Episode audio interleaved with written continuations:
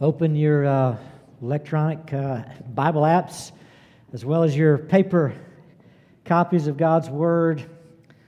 This morning we're looking at Ecclesiastes chapter 4, the second half, verses 9 to the end. But I want you to know I was, I was here when the preacher was preaching on Ecclesiastes 3, verse 22, where it says, I have seen that nothing is better than that man should be happy in all his activities. And the preacher told me that I had to choose joy.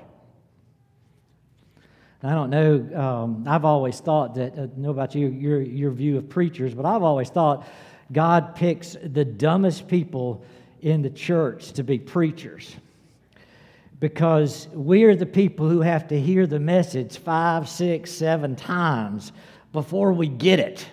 You know, I'm going over it and over it and trying to figure it out. And so I've heard this message seven times at least. And I said, I got to choose joy. So I woke up this week and I said, I'm going to be happy today. I'm going to choose it. I'm going to name it and I'm going to claim it, okay? And I stumble out of bed, stumble on the carpet, hit my head on the corner of the door, and I turn on the lights and I wake up and I see people who are not interested in being up this early. And the joy just starts to leak. Have you ever had a day like that? You've determined to be happy and it just starts leaking out of your life from the get go. How do you continue to choose joy? It is so easy to wake up and be miserable. It's work to choose joy. We looked at last week the responsibility of choosing joy. And one of the ways we do that, first of all, is we've got to learn to be content with God's sovereignty. That God has planned our days, that He directs our lives. He gives us callings in life. He gives us a birth where we're either male or female, and with that comes certain things that we're responsible to do. And when we get content with that, we start finding joy and pleasure.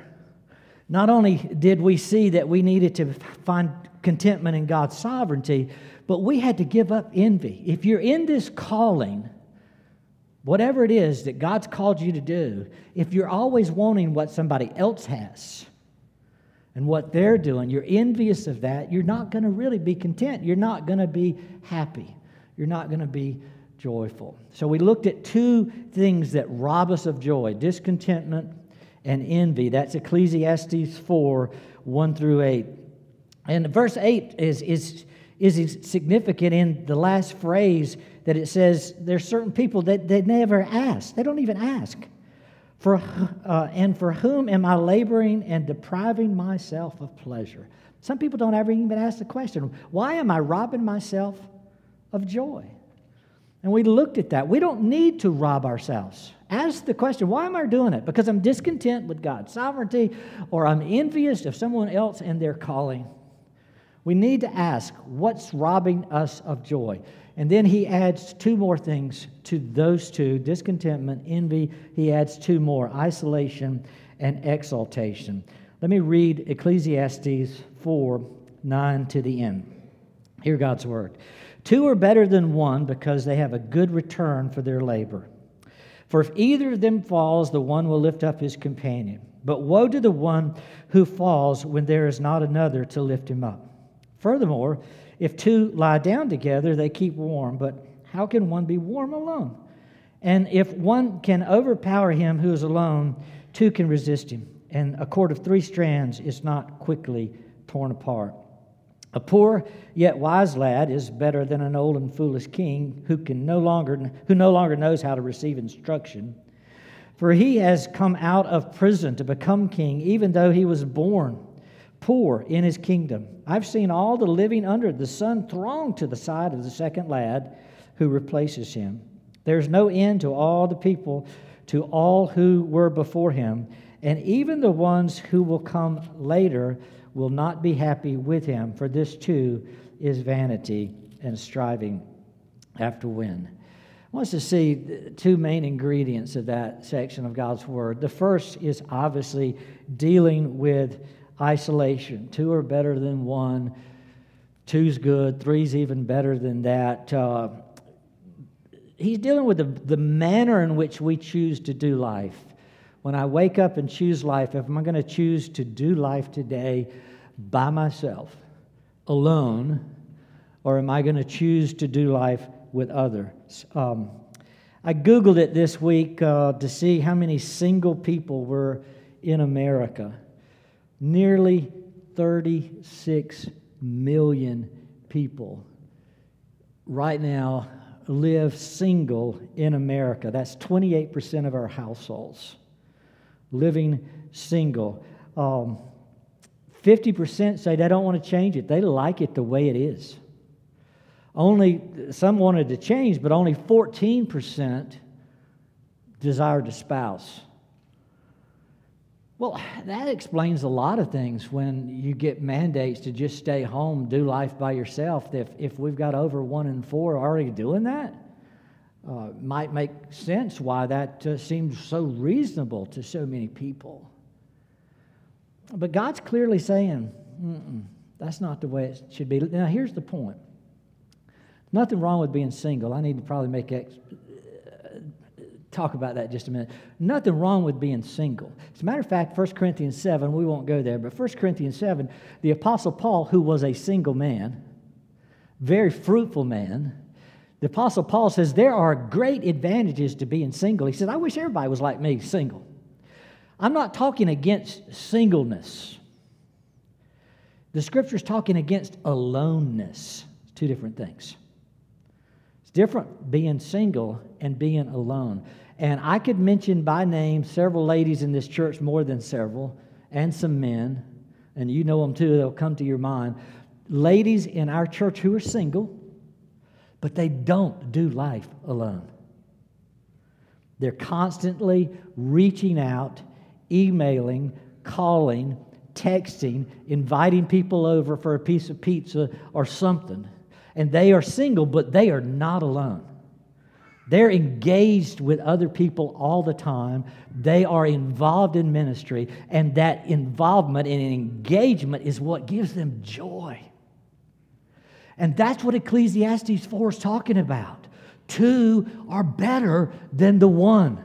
When you get together with another, when you get together with two more, it's stronger, it's sweeter, it's more effective. You know Genesis 2, where God said, out of all that He created, it's not good that man be alone. Aloneness is the problem, not singleness. There are many who've chosen singleness, and that's okay. There's advantages. But it's so easy there to also choose aloneness. Now, you can be in a crowd of people and choose to be alone too, can't you? So you got to think this through. God is saying you're robbing yourself of joy when you choose to be alone. It might be uncomfortable for you, it might require a little more work, you might have to strategize, but you've got to find ways every week to do life with someone else.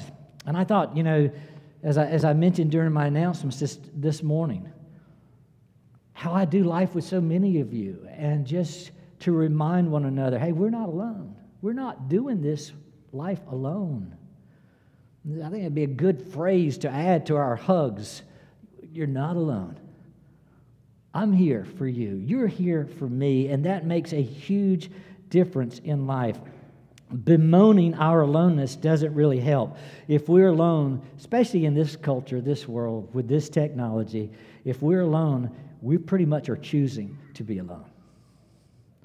Because there are so many ways for us to reach out.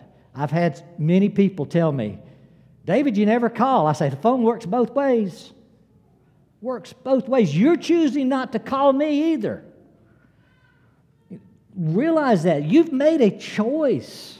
Don't sit home and bemoan and say, Well, nobody ever calls me. You call them. You choose joy. Light up someone else's world. by ministering to them. Two are better. God saying your life will be better if you will make that choice. Maybe they're covered up with busyness and other ministry. They need that call from you, and that's going to enrich their lives. Why risk it? Several reasons, and that's what he gives us here. Several reasons why it's worth the risk. It's encouraging, it's supporting, and it gives protection. Verses 9 and 10, it's just encouraging. It says, Two are better than one. You get a good return. Um, if somebody falls, the other one picks them up. It just, it's just a great benefit to have somebody doing life with you. Uh, my dad wears one of those, uh, you know, call button things. What has that service that if you you fall down, it actually knows that you fell, but you can also just push the button and somebody immediately comes over the speaker and says, Are you okay? You falling down or whatever. He's single. He lives alone.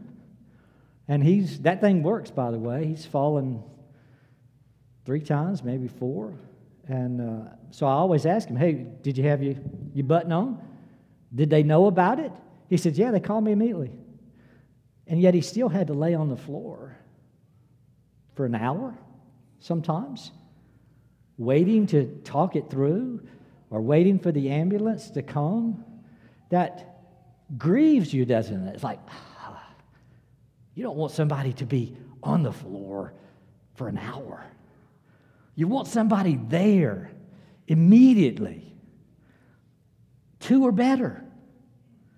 To, to, to, to walk around, to do what you do, to have someone else there. If one falls down, the other one's immediately there at your side to pick you up, to care for you. There's ways you can do it without that person, but that person is a huge encouragement when they are there. So that's one of the reasons God gives us. You want the encouragement. You want to know you're not alone. And then there's just support. Verse 11. Furthermore, if two lie down together, you have the support of warmth there's all kind of ways to get warmth, but there's, there's warmth through words, there's warmth through eyesight, there's warmth through touch. Just knowing somebody is supporting you, reaching out, holding your hand. Um, and then he mentions in verse, uh, well, I guess that's more protection down in verse 12, but verse 11 is uh, just this, uh, the warmth, the support of, of somebody's uh, being there for you and with you. I know there's been times uh, you've asked me, my wife's asked me, other people said, David, you seem stressed. What's going on? Is there something I can do? And a lot of times my answer is, I don't know anything you can do. A hug would be nice. What do I mean by that? Be nice just to know you support me. A hug would be nice because that shows we're taking this to a different level. I support you. If I can't do anything, I support you. I'll hold you up. I'll keep you, I'll be there to help keep you going because you're going to wear out and fall down if somebody's not holding your hand and taking you forward. And that's what the companionship's for, and that's what it does. It doesn't just encourage, it really supports. And then verse 12, it also protects. He says, if one can overpower you when you're alone, see, aloneness is the issue if, if one of you can overpower me, but, I, but I'm close to taking you, well, if there were two of me, we're going to get you. If there were three of me, even more so. Because not only can we overpower you physically, but we can look different directions to see if you're coming. You know, that's kind of the intent here. You've got two, you look both ways. You've got three, you, you, you, you know, you're ready for any opposition, any attack and you can withstand that attack because you are doing life with others. Uh, it's easier to defend not just physical attack, but rumors from critics, people who say bad things about you or to you or behind your back. If you've got somebody there with you, if you've got a friend, they embrace you, they support you, say, I got you back. That's not true about you, and I know it. Somebody's got wrong information. And that person comes and strengthens you greatly. Two are good, three are better. Let's look at a few extra supporting verses. Look at 1 John 4 7 and 8. 1 John 4 7 and 8. And those of you who've joined our church, here's a good time to tell you the process. The process for us is you just meet with our elders since God's given the elders the authority over the church, and you um, share with us your testimony. And the testimony is your answer to this question How did you come to know Christ, and what difference does that make in your life? And so I have shared that same question with everybody that's ever joined here, and uh, the elders say, you know, can you tell me how God's done something, changed your life? What's He doing now? And I always read this verse, 1 John 4 7 and 8. Beloved, let us love one another, for love is from God. And everyone who loves is born of God and knows God. The one who does not love does not know God, for God is love. And I explained to those of you who've joined that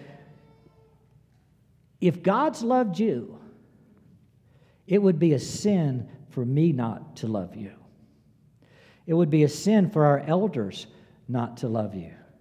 If God has chosen to love you, He's put His value on you, he, He's included you into the body of Christ. It would be a sin for us not to include you into the body of Christ because you're His.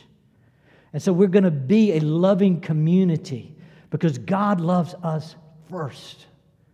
And He teaches us to love. The way to learn to love is look at God. What's He doing? And He knows we are better together. He says, if you are going to be like me, you will love other people. You won't do life alone.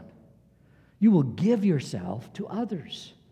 You will encourage them. You will support them. You will protect them. And that's what the church is. We don't do life alone, we do life together and it changes everything. Give you another verse. Look at Hebrews 10.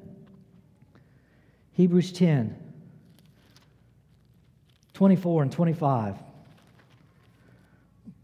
becomes real popular. Hebrews 10, 20, right now, 24 and 25 says, Let us consider how to stimulate one another to love and good deeds, not forsaking our own assembling together, as is the habit of some but encouraging one another, and all the more as you see the day drawing near. That last phrase, the author of Hebrews was aware of the fact that there was a day of persecution that was coming closer and closer and closer. It says, as that persecution comes to your door, when the pandemic hits, then more than ever, you need to be assembled so that you can stimulate one another, you can encourage one another, you can love one another. Because it's not going to be good alone. You won't have encouragement, you won't have support, you won't have protection. We need to be together to withstand persecution, to withstand sickness it's so sad seeing so many people right now with no one. No one. Isolated and hurting. God forbid that that ever be a believer. Don't forsake your assembling together because we need desperately to do life together because persecution is among us. Now, I want to show you another passage in Hebrews. Look at Hebrews chapter 3. Not only do we have the persecution of the world, but we've got persecution from Satan. Hebrews 3, verse 12 and 13. Take care, brethren, that there not be in any one of you an evil, unbelieving heart that falls away from the living God but encourage one another day after day as long as it is still called today, so that none of you will be hardened by the deceitfulness of sin. Catch that. It is so easy to listen to Satan. Satan is the master of deceit. And he says, Our tendency is to fall away, to fall back if we are not together day after day after day, encouraging one another in the things of God. You don't get sanctified alone, you don't do holiness alone. It takes brothers and sisters and fathers and mothers in Christ encouraging us in the truth and to stay away from the deceitfulness of sin, the deceitfulness of the evil one. I think Satan has been screaming this message, or he's typically much more subtle. And he says to the church right now, Has God said it wouldn't be better to close the church and to love your neighbor? And so many are listening when Christ, who is the church, the head of the church, is building his church.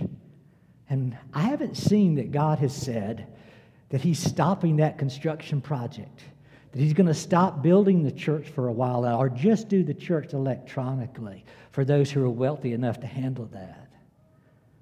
I haven't seen that. That's deception. Just like in Genesis 3, has God really said? And he comes to us with that deceptive word, and we have to have the church saying, Listen to the word, listen to the Bible, or you will fall back, you will fall away, and you're not going to grow out of sin. How many of you are struggling with sin? You say, I can't get out, I can't get out, I can't get out. I do the same sin over and over. Are you doing life with somebody at your side, encouraging you? There are people perhaps listening to me, they're home. They are addicted to pornography and other addictions. They can't, they say, I can't ever get out. You're not choosing to do life with someone, to hold your hand, to encourage you, and to protect you, and to support you. You're falling back because of the deceitfulness. Sin, sin con, Satan constantly says, do it alone. Just isolate, get away, move, move aside. You don't share this with anybody. You do this alone. And when that happens, then you start falling back, don't you? We've all been there. When I've fallen into sin, most of the sin I fall into, I do alone. I'm ashamed to do it with someone, which is why having someone with me keeps me from it. You see the importance? Two are better. And a cord of three strands, boy, you're not going to break us down when we do life together. You and I, we rob ourselves of joy when we choose to do our days alone. So strategize, start finding ways, take somebody along with you, or go with them if they're already on the right path. Um, it reminds me of a a great country song. Does anybody like Alan Jackson? I love, I love his stuff because it's simple. Living on love, buying on time. Without somebody, nothing ain't worth a dime. It's like an old fashioned storybook rhyme living on love. It sounds simple. That's what you're thinking. But love can walk through fire without blinking. It doesn't take much when you get enough living on love. Got to have somebody, or nothing ain't worth a dime. You got to be with someone. You've got to do life together with others. Two are much better. It's simple, but we all know somebody we can call and talk to and write to and be with and start doing life with others. If you're going alone, we're depriving ourselves of pleasure. Go back to Ecclesiastes, the second part, really the fourth ingredient that robs us of pleasure discontentment with God's sovereignty, envy, uh, isolation, and then number four is exaltation, exalting ourselves. And he gives this analogy in verse 13, 14, 15 of a king who is exalting himself. He has reached the pinnacle. He's, he's at his height. Who else is king of the nation? He's the only one. And he's gotten to the place in life where he thinks that you can't tell me anything, you can't teach me anything, because I am above you. I know it all, really. And I can do whatever I want. He says, and then there's come this guy who actually was serving time in prison. And that guy gets out of prison and it's a rags to riches story. He goes from the prison to the palace.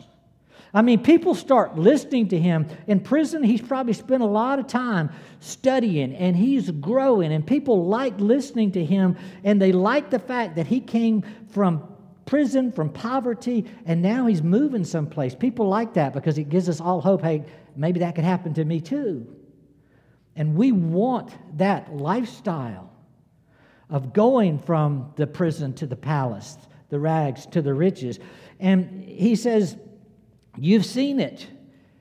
When that person starts rising in popularity, he's always helping people, encouraging people, supporting people. He doesn't think he knows it all. He knows he was a wreck, he was a mess, and God's blessing him now.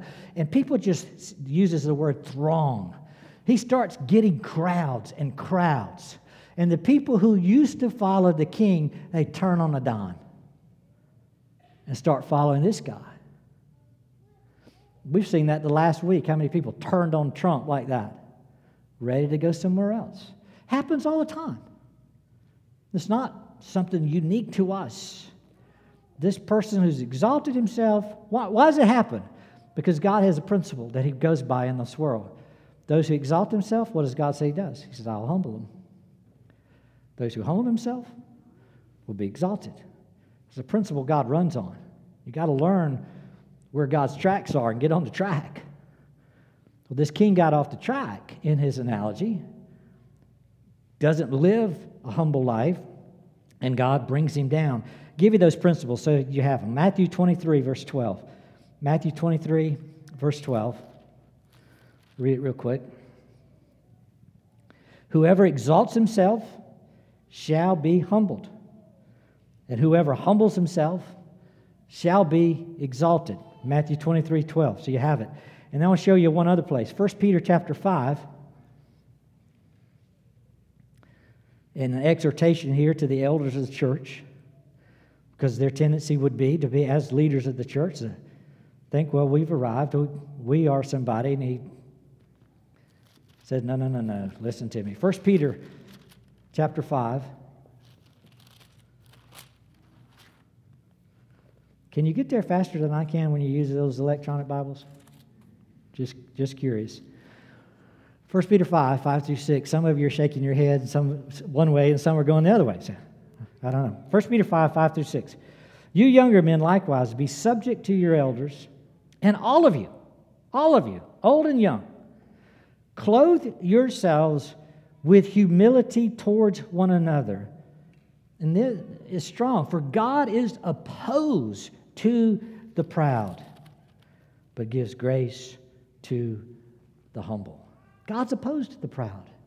That's the way it's going to work. If you exalt yourself, you're proud in your estimation, you know it all, or you know more, then you're robbing yourself of joy. You know, we have discipleship classes after this hour. It's, what is a disciple of Christ? I thought about this word, disciple. Disciple means a learner, a student. Are you uh, ashamed to say, I need to learn? I need to sit at the feet of Christ. So many times I open my Bible. As a matter of fact, I did it this morning, not just out of habit, not out of a particular plan.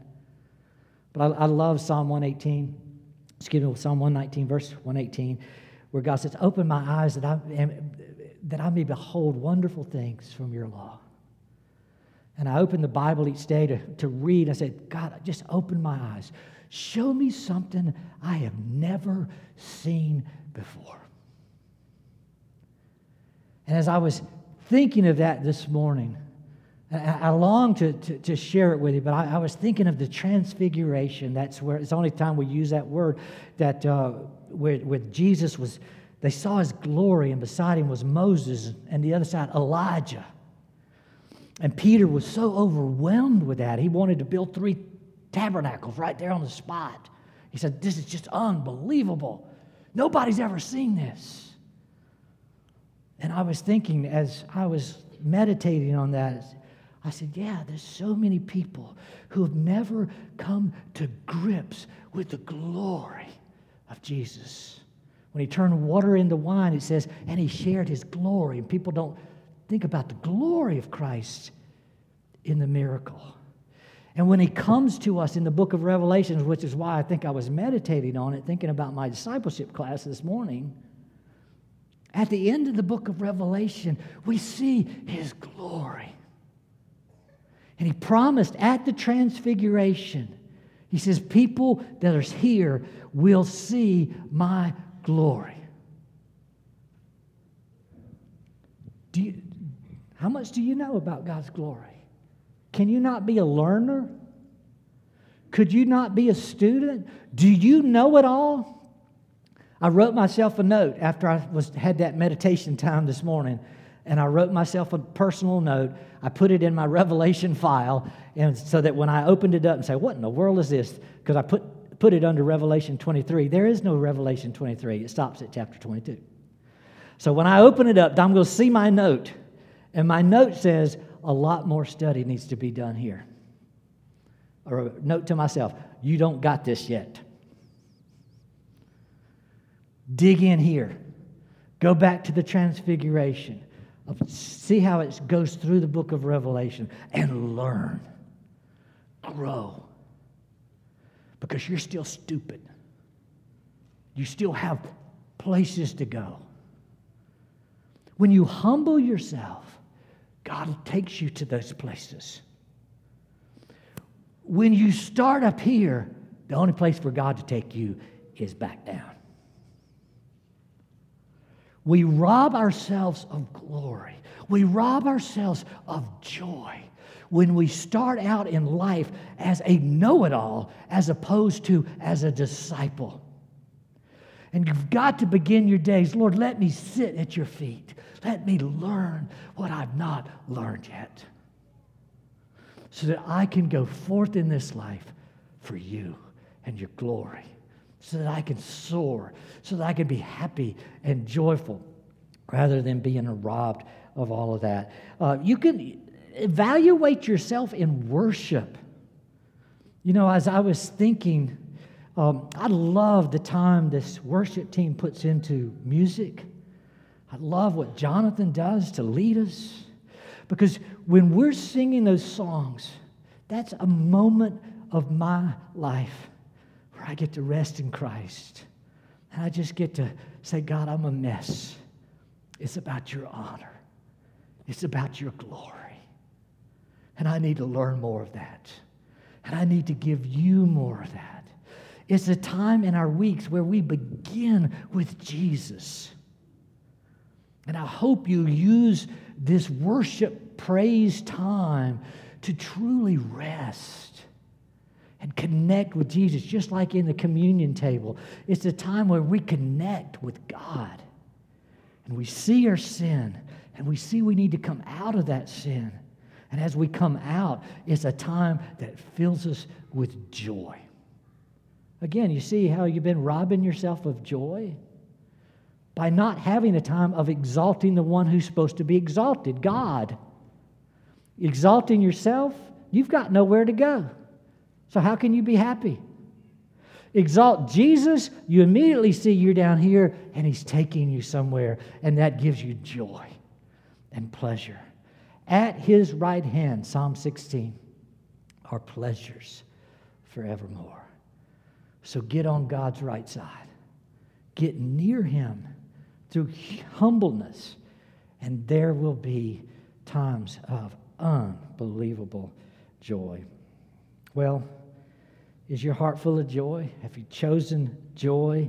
You choose it by choosing contentment with His plan, His sovereignty, choosing to not be envious of someone else's, choosing not to isolate, but to do life with others, the loving body of Christ, and by not exalting self, but humbling self. There's a lot of pain in this life. Jesus said, I came that you might have life abundant. How do you do that? Let me share with you one of my favorite verses and I'll stop. 2 Corinthians 7 4. 2 Corinthians 7 4 says this Great is my confidence in you. Great is my boasting on your behalf. I am filled with comfort. I am overflowing with joy in all our affliction. Think about the relationship Paul has with who he's talking to here. He said he's spending time with other people to the degree that he can say, I'm proud of you. I see what you're doing, see how you're doing life, and, and I'm proud of you for the way you're handling life. I also know it's not easy. I know it's difficult. I know you're afflicted. I know you're in pain. He says, I'm afflicted and I'm in pain too. He says, but I rejoice. I, I am overflowing with joy in all our affliction. We're both in pain here. But we're seeing God do joyful things. So this week when somebody says to you, "How you doing?" What do you normally say? "I'm doing good. I'm fine." And you walk away. When they say, "How are you doing?" I'm overflowing with joy in all our affliction. And they're going to do what? What? Ecclesiastes 4 taught me that. I can do life with joy in pain and in affliction. And you can too. Let's pray together. Father, thank you for allowing us to sit at your feet because we need insight. We need wisdom. We need direction. We need to turn from the deceptions of the evil one. We need to turn from sin. And we need to be at your right hand, walking through this world. Father, draw us there. For those who've never been there, draw them there to meet Jesus, that he might redeem and deliver and give a life of joy in the midst of pain and affliction. For we ask in Jesus' name, amen.